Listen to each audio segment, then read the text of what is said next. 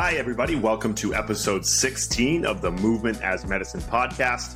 I'm your host, Kevin Carr, joined by my amazing co-host coming to me from California at about 5:40 in the morning, Brendon Rearick. Good morning to you. Good morning. We were supposed to start at 5, but I had a little late start today. He's a sleepy boy today. I was a very sleepy man. It's all right. I took my dogs for a walk. You gave me time to do the things I needed to do. I'm jealous. So that's what I'm going to have to do all that after. What are you up to this weekend? It's good to see you. I just hopefully having a baby. That's what we're hoping for. Ariel is upstairs just bouncing up and down on a stability ball because apparently that's supposed to help. But she's going to do anything that they tell her to do at this point if it helps get the baby out. So we took a walk. I think we're going to go work out. Hopefully that gets things moving a little bit. But so I'm just kind of on call. But I've done a lot of things around my house. We painted the basement. I got some furniture delivered. I have a lot of long task list today that I need to complete after this. So it's good that we're starting early. And hopefully at some point I'll have to go to the hospital to get the baby out. So let's keep our fingers crossed for that one. Well, good luck with that. I'll be on call. How about as well. Yourself? I'm gonna go do all the things that you did this morning. After this, I gotta walk the dog. I've got a football meeting today before we start summer tomorrow, Monday morning or Monday afternoon. So we're gonna work on our kind of our organization and how that's going to work. They're ripping up the turf at the high school right now, so we have to work out on a grass field without any lines or anything. So they're replacing it? Yeah, they're replacing it, and apparently it's going to take less than 4 weeks, but I don't believe that. So I'm preparing as if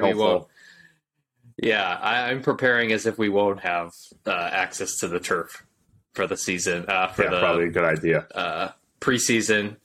And then I got my good friend Charlie coming over, Charlie Reed, for his birthday. We're gonna grill some steaks, and Jenny is away for work. Just being men backyard, grilling some steaks, drinking beer. Yeah, swimming in the pool. Yeah, yep. So life is good. Yeah, tough day. So.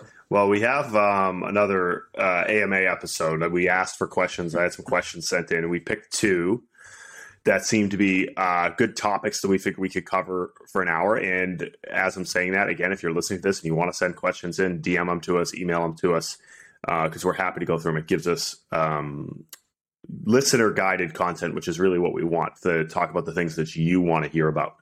And typically you guys send in some pretty good questions. So this first one is from Peter Smeets. Shout out to Peter over in Switzerland, former MBSC intern, actually interned with me way back in the day. In 2008. And his question, I'll read it here, says, he has a couple clients with Parkinson's and clients over the age of 80. And as you know, lots of doctors might not be on board with the active, like proactive exercise approach to dealing with, age-related cognitive decline or Parkinson's-related cognitive and movement-related decline. And he wants to know if there were any references or resources we could share with him to help him better talk to the doctor and get them on board and just better guide his programming. And so kind of how can we dive into the impact that exercise can have on some of these neurodegenerative diseases, whether it be things like Parkinson's or Alzheimer's or MS or just general cognitive decline as you age. What is some of the research that's out there, and how can we support him so he can better support his clients? Yeah, from a resource standpoint, I immediately go to neuroplasticity and the book The Way the Brain Changes Itself by Norman Doidge.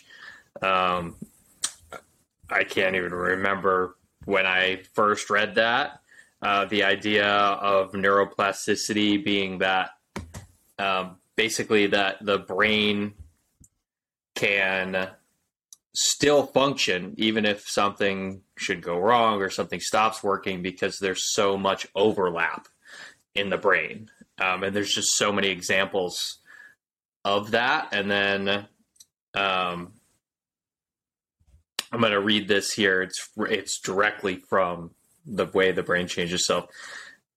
When they mapped the subject's brain, scientists discovered that just doing mental practice resulted in the same changes in their motor systems as the ones who actually practice. So that's one thing I'd like to talk about is visualization. The other thing is through specific areas are responsible for specific roles in the brain, many often overlap and help one another. So that's where movement as medicine comes into play. I'm not naive enough to think, though, that movement is the only thing that helps with this overlap. So I'd like to discuss a little bit further there as well. So those are the two things that come to mind for me. One, the resource, the way the brain changes itself, and what are the things we can do to help with the neuroplasticity as we age. And I know you did a whole presentation on this, I believe called Movement as Medicine, and crazy enough. And then I've been diving a lot into visualization myself because I'm going to use it with the football team this season. So nice. Well, the big thing with any of these neurodegenerative diseases or aging related diseases is what we need to do is, the reason exercise is valuable is, like you said, the neurotrophic factors. When you exercise, you get more blood flow, more oxygenation in the cells. You get releases of things like BDNF, brain-derived neurotropic growth factor, that helps stimulate growth cells and cells in the brain. And specifically in Parkinson's, it's a disease of dopamine, right? It's a lack of dopamine that keeps them from being able to move or has them move in that shuffling gait that you often see. And one of the values of exercise is that it stimulates dopamine synthesis in the brain. And so that's why we see changes in symptoms following exercise. And so what I was going to send over to Peter was a link to an article that I found, which is a research review, I think it was 2010, of all of the studies surrounding exercise as it relates to Parkinson's progression and Parkinson's symptoms. And what they found was, I mean, we don't have a cure for Parkinson's, but they looked at it from a lens of improving quality of life, improving physical functioning day to day, being able to do regular everyday tasks, improvements in their gait, both in their stride length, in their amount of their power and their push off, and lack of shuffling, because that's like one of the big hallmarks of the disease, obviously, impact on their strength, as well as their balance and risk of falls. Because ultimately what you're looking to do is increase their quality of life or slow down progression of symptoms, as at least where we are right now, as far as managing disease. And it is all pretty positive. I will say all the studies were pretty short in duration. So it would probably be beneficial to have studies that are done over longer periods of time. I think like the longest one was like a 12-week intervention. So you might be able to see some results there, but I think ultimately training them over the course of years is, you're probably going to see a larger impact, or be able to see potential for a larger impact if you do it for a longer period of time. The sample sizes were also fairly low. And in some of the cases, the intensity was really low. It was like seated chair stretching, which you wouldn't expect there to be much of an impact there. But however, in the ones that were strength training related or in aerobic exercise related, things where people were up on their feet, they all did have positive impacts on their daily physical functioning, their stride length and stride power, their strength and their balance. So we know pretty clearly that exercise has a positive effect due to exactly what you said, the neuroplasticity. When people exercise, there's more oxygenation, more blood flow. It promotes new nerve growth and survival, almost more importantly. Like we talk about the idea of, as we get older, we're training for power, and we might not actually be getting that much more powerful or stronger, but we're not getting worse. And when you're looking at people later in life who might have a neurodegenerative disease, that means quality of life for them for a longer period of time. And so the research is pretty clear there. And so I'll link to that systematic review in the show notes. It's really pretty interesting. But if you're not into reading studies, The Brain That Changes Itself, as Brendon mentioned, really interesting book that goes into... I'm sorry. I'm laughing because I knew you would go into the science of everything. Yeah. And that I was not going to go into the science of everything, like the BDNF. And yeah. But just the way you said, if you're not into science, a.k.a. Brendon, then you can read this book. It's very good. He's a great writer. And he tells a bunch of little different stories to demonstrate all the different points that he talks about, right? About the value of neuroplasticity and how people, when you think that they might be stuck with a certain condition or whatnot, how they can adapt. The same with, I know, the other book that you wanted to discuss as well. Yeah, The Tale of Dueling Neurosurgeons by Sam Kean. I believe it was Michael Mullen who recommended this book to us. Fascinating book. Oh, maybe it was Michael then. Yeah. The early studies of the human brain used a simple method: wait for misfortune to strike, strokes, seizures, infectious diseases, horrendous accidents, and see how the victims coped. So that's originally how they figured out most of our medical stuff, was basically someone got it, they wrote down the symptoms and what happened, and then they thought, oh, well, that must be, the cause, but that must be the part of the brain that's affected. So they always bring up the Atticus Finch who got the steel rod through his brain and it took out his frontal lobe. He's still alive. Phineas Gage. Seemingly perfectly fine. Phineas Gage. What's Atticus? What's Atticus Finch then? Oh, my God. That's from a book. Gage. Phineas Gage, whatever. Fancy names. Atticus Finch. Now this is going to be funny. It's going to be like To Kill a Mockingbird or something. No. Atticus Finch is from, To Kill a Mockingbird. You are correct. Okay. See? All right. Well, I'm not that dumb then. So they use that example. Hold on. Observers were amazed by the transformations that took place when different parts of the brain were destroyed, altering victims' personalities. Parents suddenly couldn't recognize their own children. Pillars of the community became pathological liars. Some people couldn't speak, but they could still sing. And so they go through all these fascinating stories, phantom limbs, blind people who could see through their tongues. The book starts with the king of France in a jousting match. He gets jousted in the head and it messes up.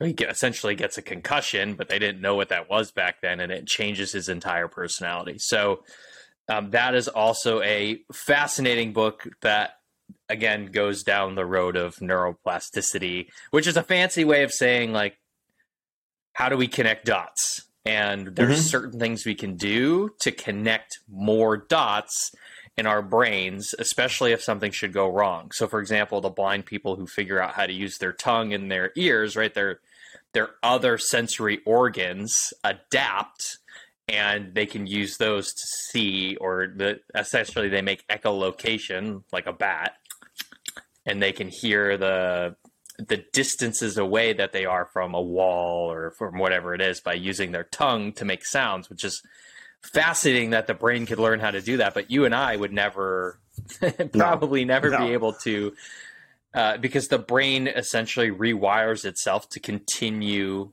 living. And like you said, I think the word is survival. That's essentially what the brain is always thinking, like, how can I survive? And exercise, to tie this all back in, exercise is a nice low level graded, controlled exposure to survival. So when we're in the gym and we're challenging people with these disabilities or diseases, we effectively are changing their brain by making more connections, and hopeful that carries over to a longer, maybe not a longer life, but what do they call it?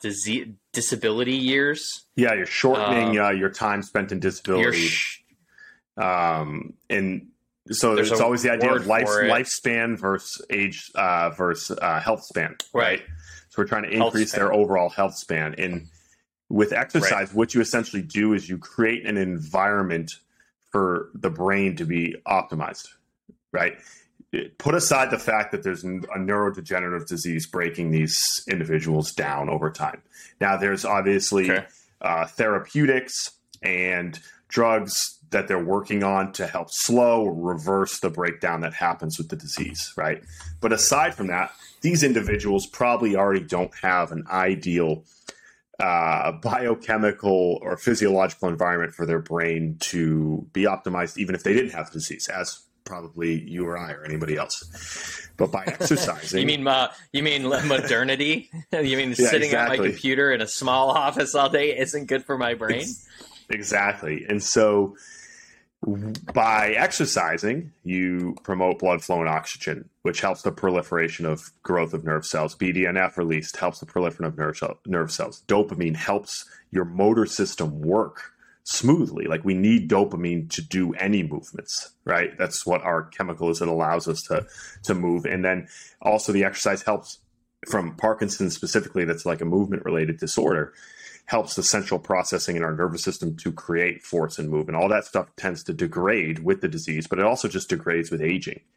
And so, I mean, it makes a lot of sense that exercise would help these individuals. I just think from a medical standpoint, kind of what Peter was asking was like, how do I get a doctor to buy in and think that this is valuable?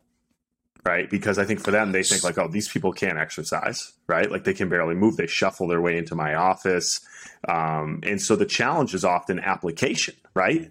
Like, have you ever worked with someone with Parkinson's? It could be very challenging to find ways to get them moving, right? Depending on how advanced they are along the spectrum, in doing things that look like exercise. It's obviously not going to look like the same way that you train your normal, healthy, everyday individual, right? You're going to have to make a lot of modifications, but it could be loaded walking. It could be just doing everything in one place, standing up, sitting down, using a TRX, putting on a weight vest if they have trouble holding the weights, things like that. But it doesn't have to be your traditional strength training program or how you train everybody, but there's definitely a room for application in doing it, because what we just want is the physiological response where the heart rate goes up, the muscles are starting to work and contract, and we're creating the physiological environment on the inside that helps them adapt a little bit better and stave off the disease maybe a little bit longer, right?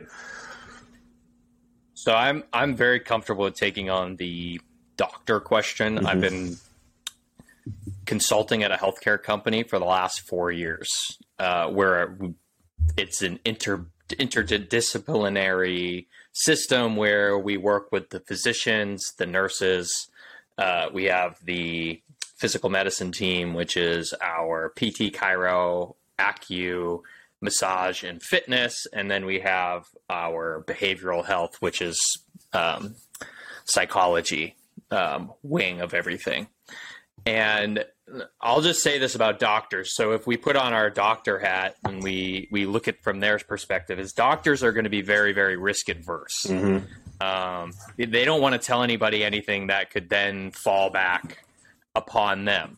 Exactly. Also, think of it from a doctor's perspective. You've got this person who has a shuffling gait, who is very susceptible to falling and being injured, and then think about what a doctor sees as fitness. Okay. So you've got your CrossFits, you've got your health clubs, that's what the doctor is envisioning when they prescribe fitness to somebody with Parkinson's, or somebody with poor movement patterns, or someone who's obese, or someone like, they're going to say, yeah, probably shouldn't do CrossFit. Probably shouldn't go to the health club and run on a treadmill. Like, they're not envisioning Peter. They're not envisioning you or I. Mm-hmm. Whereas, because essentially we're doing more physical therapy, right? More movement than we are doing actual fitness training, right? Fitness is all relative. I get that, but doctors don't get that fitness is all relative. Like, they've got to protect themselves. They've got to protect you, right? So they're very risk adverse there. They're going to be very conservative. Mm-hmm. And their idea of fitness is not like what we know it to be, right? So we probably get lumped into the functional trainer bucket, which is fine with me. Mm-hmm. But the doctor's not thinking of a functional trainer. So if somehow you can make that connection with the doctor, and I mean, I know we're willing to talk to the doctor. It's the doctor that has to be willing to talk to you, because the doctor's the one who generally has less time. There's less ways to get in contact with them. There's usually only one, which is through some sort of administrator.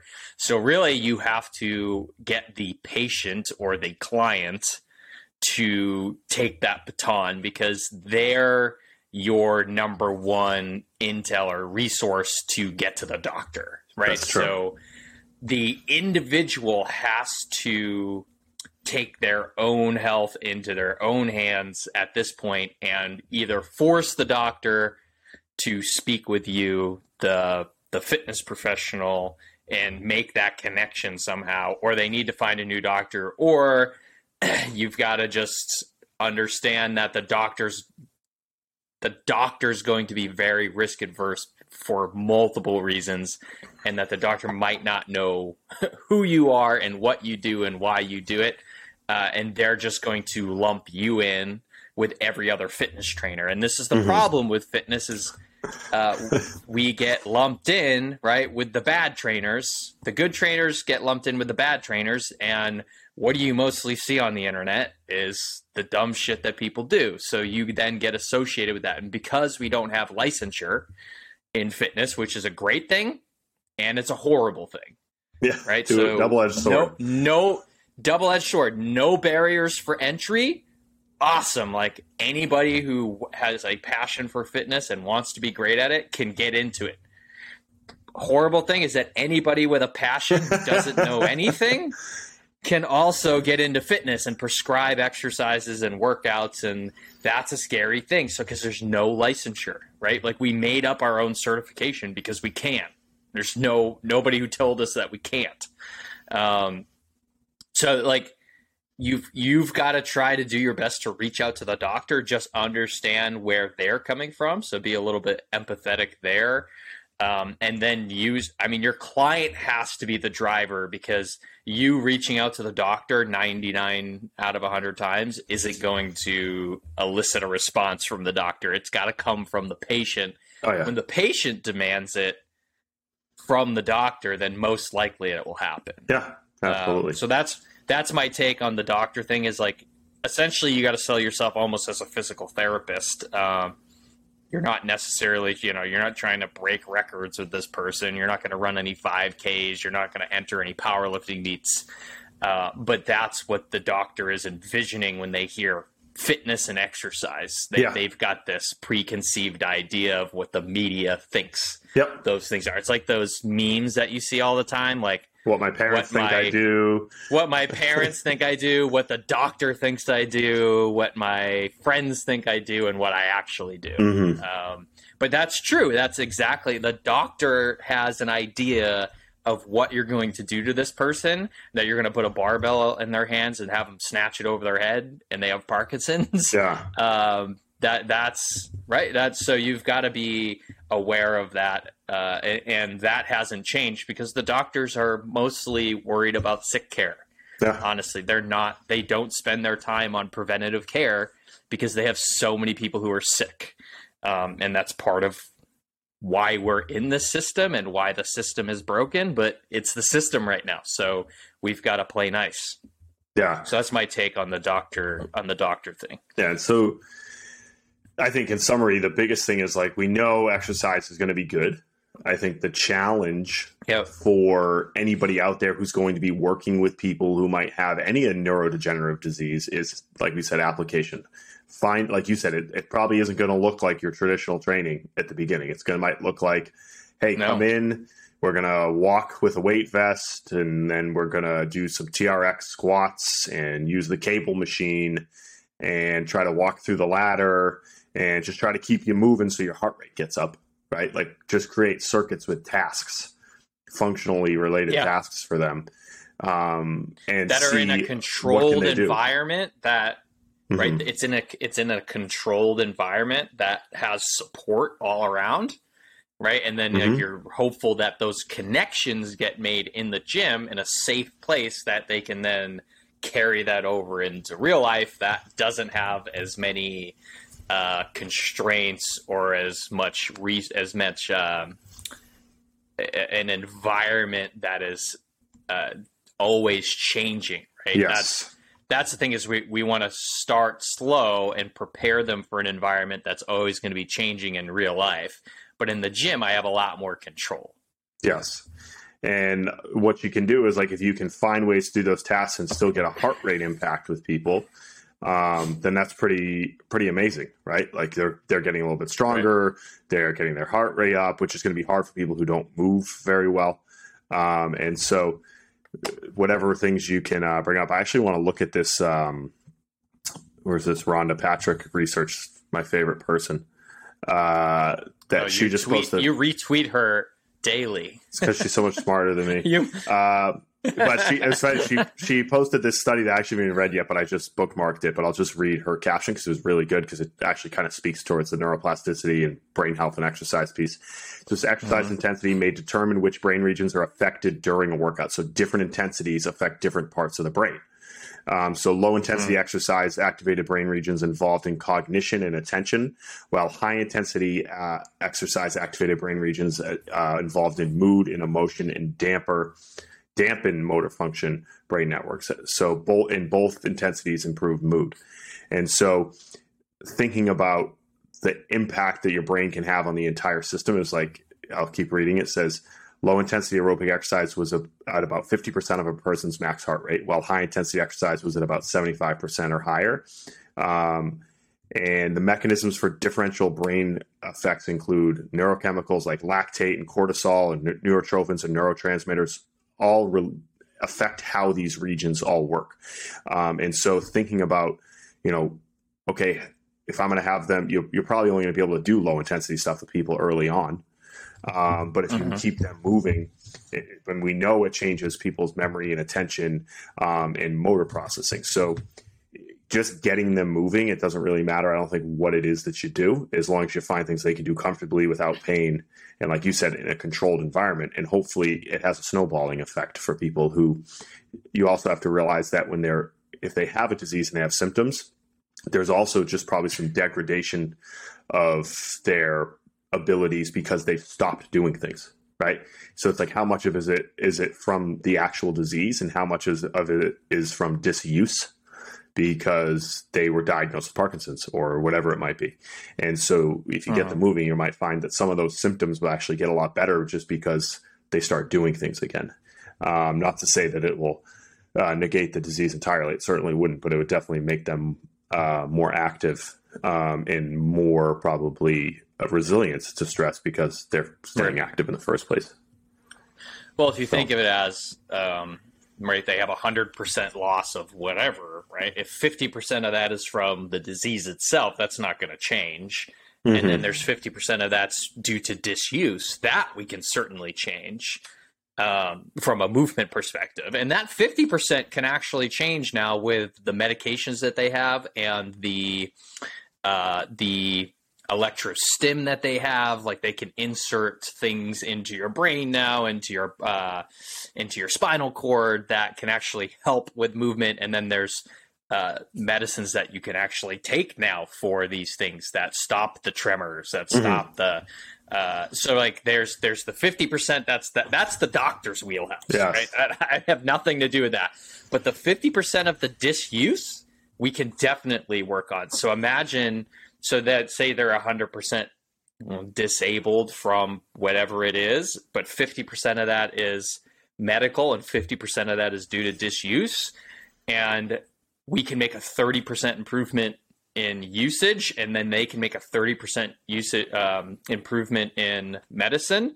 That's a 60% improvement with that individual just from moving and then taking the correct medications or because of modern medicine. I mean, I'm not naive enough, as you said, to think that like if we just start putting on weight vests and walking around and throwing and catching tennis balls and stuff, that magically you're going to be cured. Just modern medicine is there for a reason, and it's incredible. So I wrote in coaching rules that there's 5 things for me. So there's movement as medicine, there's food as thy medicine, there's nature as thy medicine, there's water as thy medicine, and then there's medicine as my medicine as thy medicine. So regular old Hippocrates over here. I'm the modern Hippocrates. Hippocrates didn't have access to all the information that we have. But at the end of the day, like, there's a medicine is a wonderful thing. Like, penicillin has saved millions of lives. Mm-hmm. I'm going to take the penicillin if I need an antibiotic. I'm not going to be like, oh, I'm just going to, walk it off. That's not how it works. So, there's a lot of people. I'm only here doing this podcast because of modern medicine. That's true. A whole story in itself. Right. But I wasn't going to exercise my way out of aplastic anemia. It's just that I needed modern medicine to get over the hump. We should actually do a whole podcast on that, to be honest. I'm going to interview you. I know. Okay. That'll be interesting. I got to find something to interview you about. You're boring, though. No, I haven't had any near-death experiences to speak of. Maybe we can go back to your BMX snowboarding childhood. Exactly. This brings another book, since I'm not the researcher here and I hate studies. Spark. Oh yeah. The book Spark by John Ratey goes into how exercise, and they specifically use aerobic exercise, primes the brain for learning. And I would love if they did a study that did a combination of strength training with different movement patterns and aerobic exercise. That would be cool to see if there's a difference between a control group, an aerobic group, and a strength training group in learning capacity. But that's another great book on how, and that one really gets into BDNF and how exercise affects the brain and the ability to learn. And again, the ability to connect dots. Mm-hmm. So Spark is another great resource if anyone is interested in how exercise affects learning in the brain. Very good. 2 things I want to mention are visualization and meditation. Mm-hmm. Those 2 things have been studied, and every book that I read on neuroplasticity and trying to change the brain dive into imagery, visualization, and meditation as their non-movement ways to elicit a similar response that you get from exercise. So therefore, so exercise is great. So maybe that gets our 30%, but maybe the last 20% of use is them just visualizing it, or meditating, or whatever you want to call it. I don't care what that is, but actively having to use your brain, even in a steady state or in a lying state where you're not moving at all, can make those connections in the gray matter. Mirror neurons. And release mirror neurons. And it elicits a hormonal response. So say this person's so tired from the exercise and they can only get in to see you 2 to 3 days a week. That means the other 4 or 5 days a week, they could be just doing imagery drills or visualization drills or meditating, whatever that looks like to you. So I just wanted to throw that out there, that everything that I've read on neuroplasticity, again, it's not just about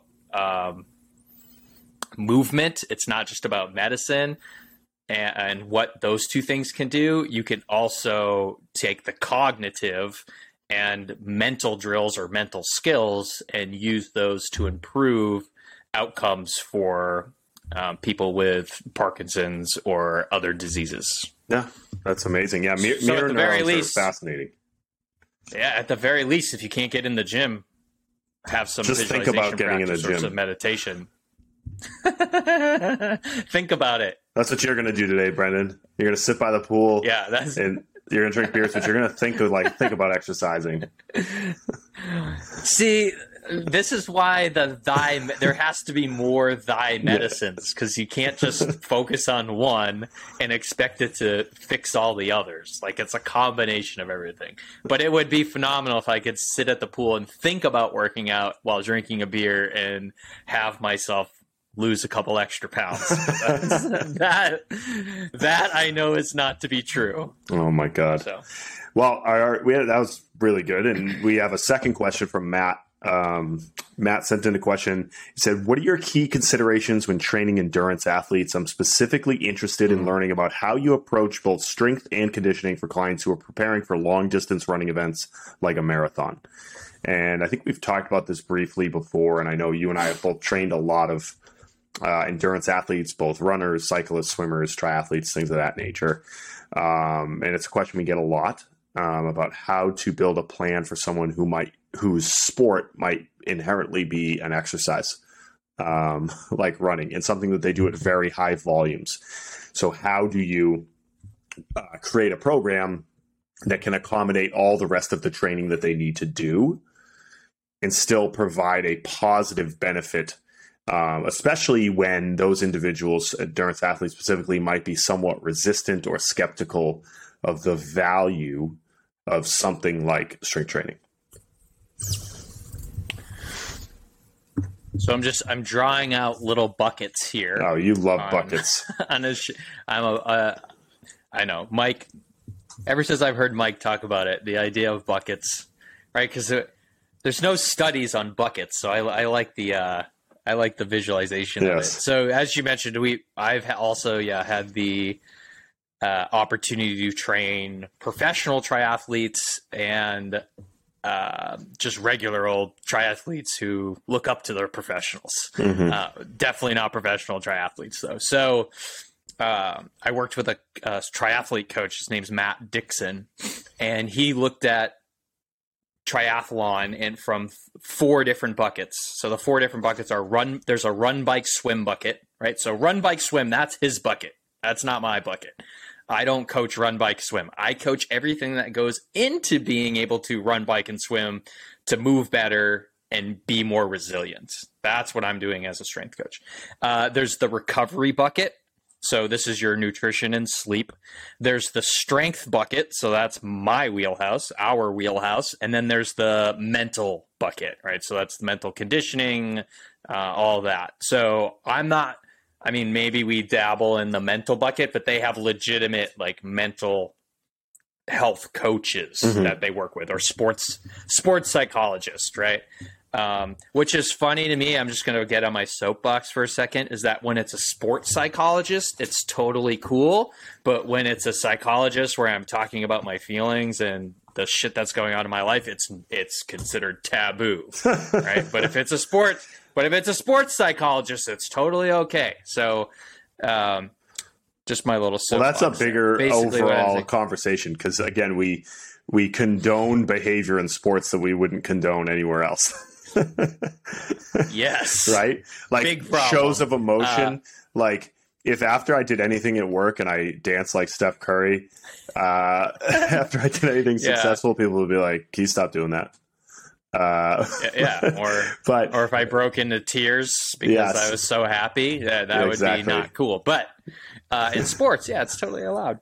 That's a big problem. And if anyone's watched the NFL in the last 10 years, there's things that they get away with that aren't cool and need to be addressed. Okay, I'm getting off my soapbox now. Okay, so the three buckets are run, bike, swim, recovery, strength, and mental training. So the strength bucket is ours.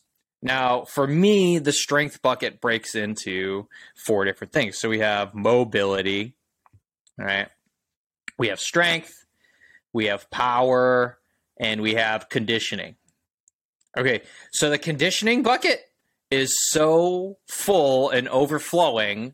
My goal is to actually rein it in and try to keep the bucket from overspilling, because there's so much run, bike, and swim going on with triathlon that the conditioning, the aerobic bucket, is just it's taken care of. Mm-hmm. So I'm going to spend all of my time on the mobility, strength, and power buckets mm-hmm. for anybody who's an endurance athlete. So for example, even if it's somebody who's trying to run a marathon, their running days and their running mileage is already set. So at the beginning, you're running, 7 miles on Monday, 8 miles on Wednesday, 9 miles on Friday, and then you just keep progressing as you get closer to the event. So my job I could help with the navigation of the sets and reps and numbers and time and distance. But that's, again, not necessarily my wheelhouse. So I'm going to assess the athlete and say, like, okay, your mobility is good or bad, or where can we, like, do you need more ankle mobility? Do you need more hip mobility? Do you need more shoulder? Do you need more XYZ? Then we're going to assess their strength. Like, are you strong enough to absorb the forces of running? So in a marathon, I have no idea how many steps you'll take. I'm guessing it's a lot, but you have to absorb those thousands and thousands of steps over a very long period of time. So strength is essentially your ability to eccentrically load or absorb force. Then it's going to be power. So the more powerful you are, the more force you can absorb over a long period of time, which means you can be more efficient. Mm-hmm. So instead of breaking down at mile 5, you break down at mile 13. Now, that's a huge, significant difference, even though the last 10 miles are still going to suck. There's no doubt, like, at some point, the body's going to start to break down. If you're an average person, you just want to break down better than the other people. You want to break down better and later. Yeah, that's the goal. As a normal average person, I love the Bill Murray quote that he wishes in the Olympics that there was always just an average person that was racing for reference points. Cause everyone's like, I could have totally beat her in the pool or beat him. It's like, no, you wouldn't even come close to beating the last place person. Yes. You'd still be in the shallow end trying to catch your breath. Exactly. Yeah, my big buckets are mobility, strength, power, and then based off of the individual, which do we need more of? And I'm always thinking of it from the standpoint of what's going to allow you to run, bike, and swim more, and what's going to help you be more efficient and last longer, or like you said, break down better than everybody else. So everybody's going to break down at some point, but can you push that as far as you can? It's exactly what we spoke about with the longevity, disability years mm-hmm. versus health years, right? Mm-hmm. So I want a very steep decline at the end. I want to go real quick. Yeah. I don't want to suffer for 20, 30, 40 years with a disability. I want to go fast and hard at the very end. And so it's the same thing with a long endurance event. Mm-hmm. So that's how I think of training from a strength standpoint. If you want to get more into the endurance stuff, you're probably more well-versed in that than I am, especially with the conditioning and mileage and stuff like that. But I'm just going to have them record their mileage, their distances, and the Strava app is really, really good for this because it will take your GPS and then calculate your mileage each week and how much you ran. And then if we can get foot contacts can be an important thing to monitor because if you do, 20,000 foot contacts one week and the next week you do 50, maybe we want to go 20 the next week, or maybe that's what led to your stress fracture in your foot. Exactly. The stress. I've had triathletes work out so much they get stress fractures in their femurs. Mm-hmm. Right. That's right. That I think you've had that as well. Oh, yeah. Like that's yes. I'm thinking I know exactly who she is. She's the principal at a school. She ran so much, she got a stress fracture, and then I had a professional triathlete do the same thing. She ran so much, she got a stress fracture in her femur, which we all know the femur is the hardest bone in your body to break. It's literally made of concrete.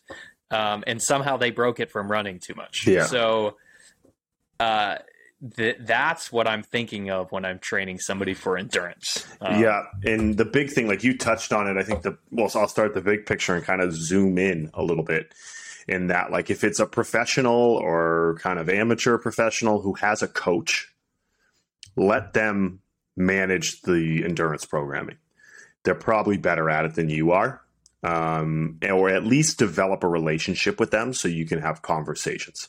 So those people who I've had that have had coaches, I've been like, hey, this is what we're doing. I'd like to see what you're doing. Hopefully they have a sensible approach to programming. Like you said, small jumps. Realistically, when you look at the data, people who run over 40 miles a week have significantly higher amount of injuries than people who run under 40 miles a week. Now, that doesn't mean that some people can't take really high volumes. Everybody is different.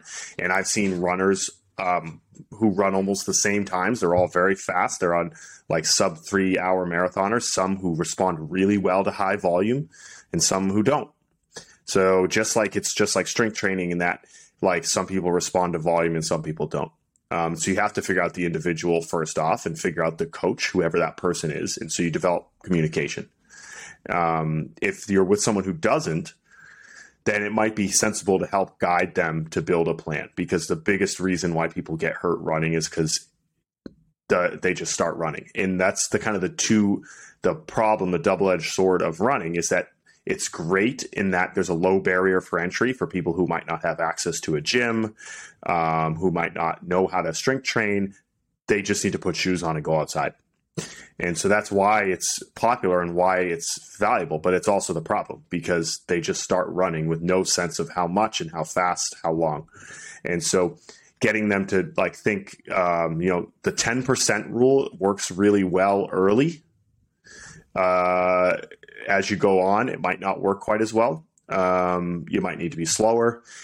Jason Fitzgerald from Strength Running, who I did a podcast with on this exact topic, has some really good kind of articles because he's an endurance athlete, but he has taken a interest in strength training and functional training and whatnot. And he talks a lot about this. And I use some of his resources to help write an article on strengthcoach.com about functional training, strength training, and power training for runners as well. So check both his website, Strength Running, out, and then strengthcoach.com. I have an article. Put them in the show notes. Absolutely.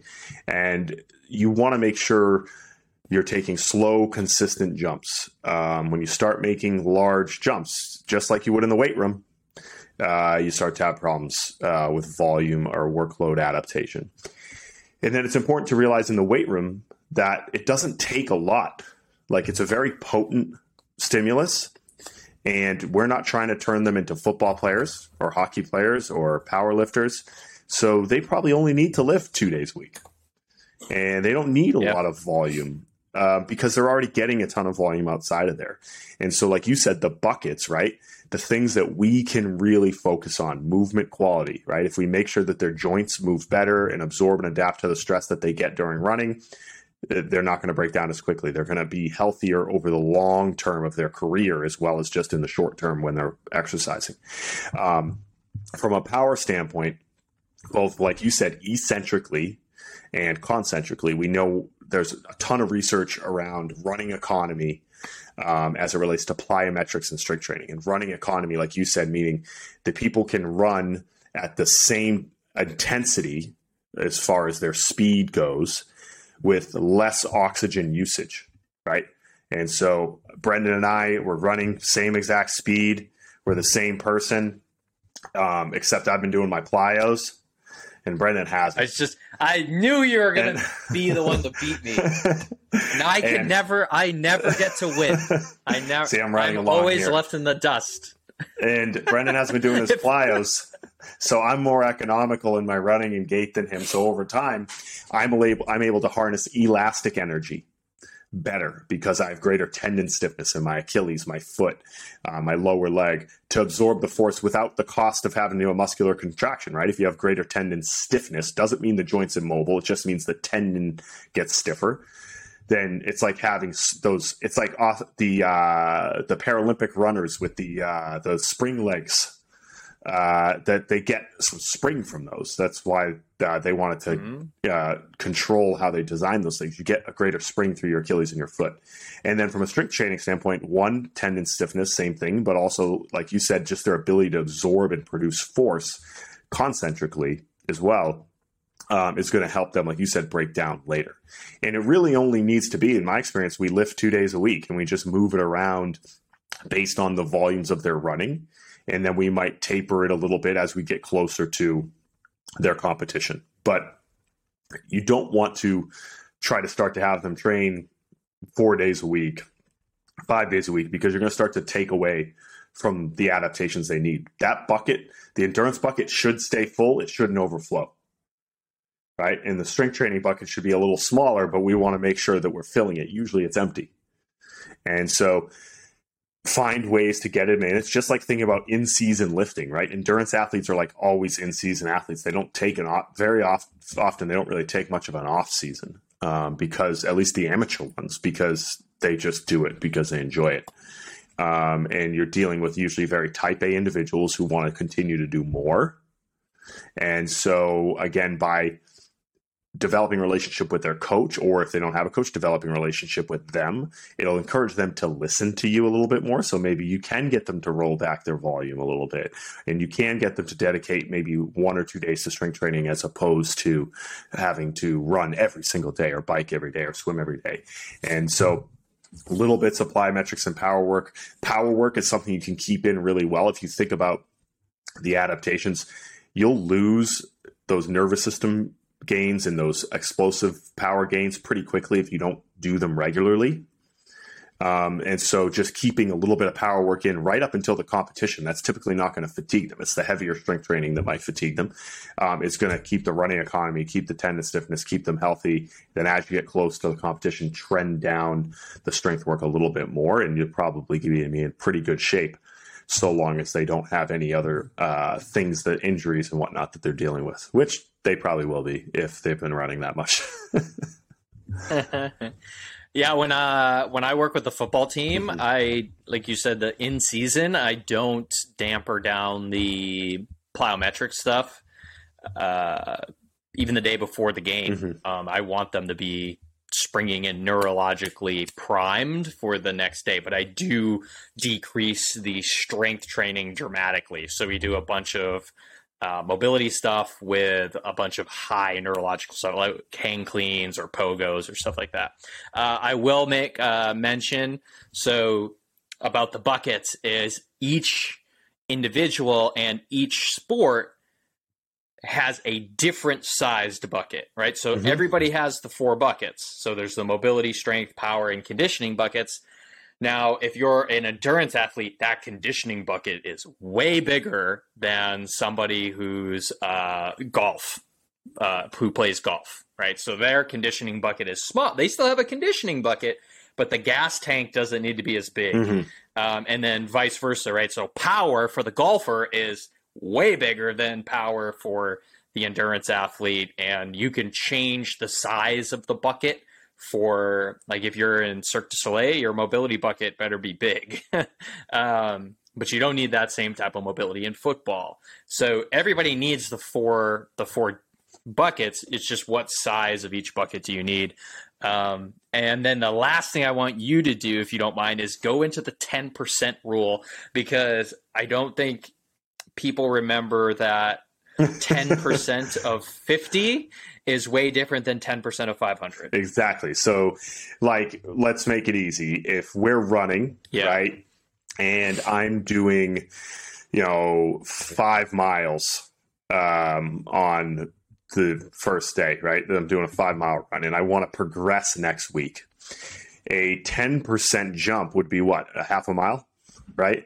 I would go to 5.5 miles. That's much more manageable, right? Whereas jumping even 20% is a whole nother mile. That's a pretty significant increase, even though you're like, oh, it's just a mile. But now, if I go up to, let's say I'm doing, let's make the math easy. Well, if I did 10 miles, right, relative to that, even that's still a pretty big increase, right? You go add 1 mile to that, you might be able to manage that, right? But it's still fairly significant. Whereas if I get up to then running 20 miles as I'm getting closer to a marathon, right? Then I'm running 22 miles, right? And so you have to realize that those little gains, as you start to increase your bench press, right? Like I'm going to go bench press right after this actually. And say I'm benching 300, right? I'm not going to jump to 310. I'm going to jump. You definitely don't bench 300. I did 290 for three last week. You mean 330. Yes. You mean 330. 330 would be a 10% jump. And so, right, like if I'm going to make a 10% jump, 330 is massive, right? I'm going to go to 302.5, right? Yeah, so exactly. As you get towards the margins of your intensity and the margins of your capacity and ability in anything, whether it's strength training or it's running related, you have to start to narrow the amount of jumps or increases that you make. Right. And so it's important to realize that you might need to take smaller jumps to be able to sustain those adaptations because you're getting closer to your ceiling. Everyone's going to have a genetic or physiological ceiling of where they're going to be able to get to. And we're going to be able to push it with training, but to push it as you get towards the top, the jumps have to be smaller or you're going to get outside of your ability to adapt. And that's typically when you get hurt. Right. It's the old Hans Selye adaptation model, right? You fly too high, then that adaptation is not going to go the way that you want. You need to just touch. And that's why with beginners, right, you might be able to jump a little bit more because you haven't even figured out where their ceiling is, right? You ever teach a kid to bench press for the first time and then you're like, all right, do as many as you can in the last set. And they do like 27 reps. With like 70 pounds on the bar, and they were like, I'm like, okay, we could have, gone up more, but they told you it was heavy. And so, whereas like you get a more advanced lifter, it's like, nah, we're going up by 2.5 pounds. So you have to just realize that your jumps are going to be smaller as you get closer to your physiological ceiling, as you go. Right. So one of the examples that Mike used to use is if you have an athlete who's benching 100 and you have them go to 110, that's a 10% increase. That would be the same as me saying, oh, you bench 300, like let's go right to 330, right? That's a 10% increase. So you could never. So why do we, just because they're doing less weight or smaller weights doesn't mean we should be making drastic jumps like that, because if when you put it in the context, especially like you said, with better lifters know not to do that. Then exactly, oh, I bench 300, let's go right to 330. Like no, but if you have a kid who benches 100, you're like, let's try 110. Like no, that's a huge increase. Let's try 102.5. We had all those 1 pound weights at MBSC, so you could go to 102.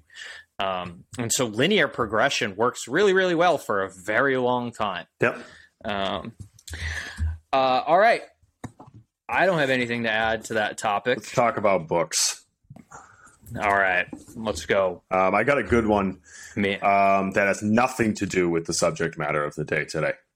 And it's good because you have one that does, which is I like when we do this. I do. And so if you want to read something that really doesn't have anything to do with training at all, but it's just a fascinating story about the pharmaceutical industry, is called the book Bottle of Lies by Katherine Eban, the inside story of the genetic drug boom. Really interesting. It's a pretty big book. Yeah, that's right. I read it. It's about 400 pages. I listened to it. She looks into one specific drug company. Like, as you know, at some point, once the patent runs out on name brand drugs, generic companies are able to start making them at a much lower cost, which could be very valuable. Obviously, as we know, the high cost of drugs for some people in this country especially can be crazy. So generic drugs are appealing.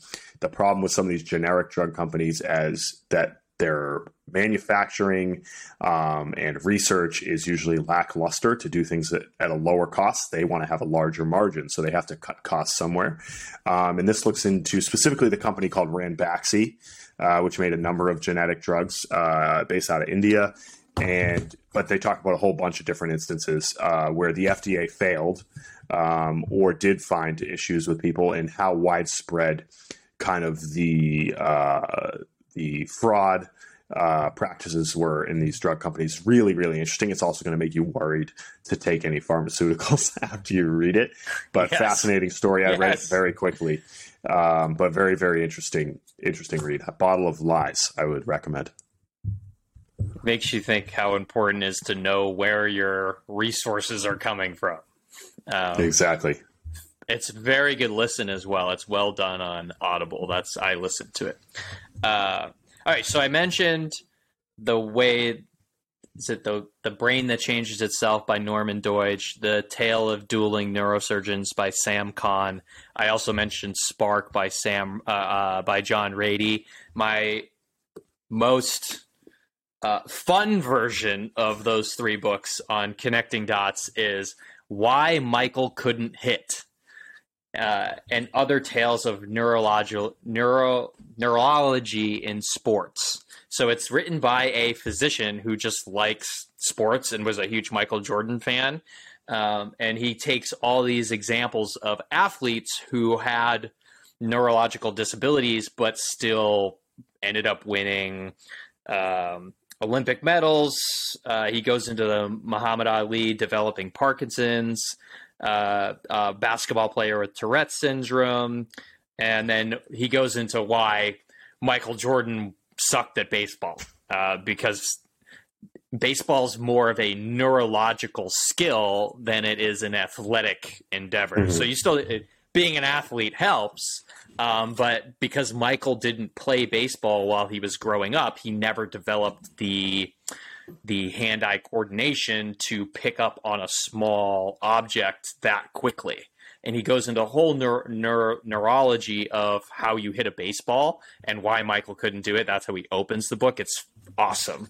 And then you won't be able to stop reading because of all the interesting athletes that I think there's 12 or 15 athletes that he goes through. That's by Harold Klawans. I can't pronounce that last name, but Michael Couldn't Hit. It's not a very popular book. Doesn't have a lot of reviews, but it is very, very good. Add it to the list. Well, that's an hour. Boom. Very good.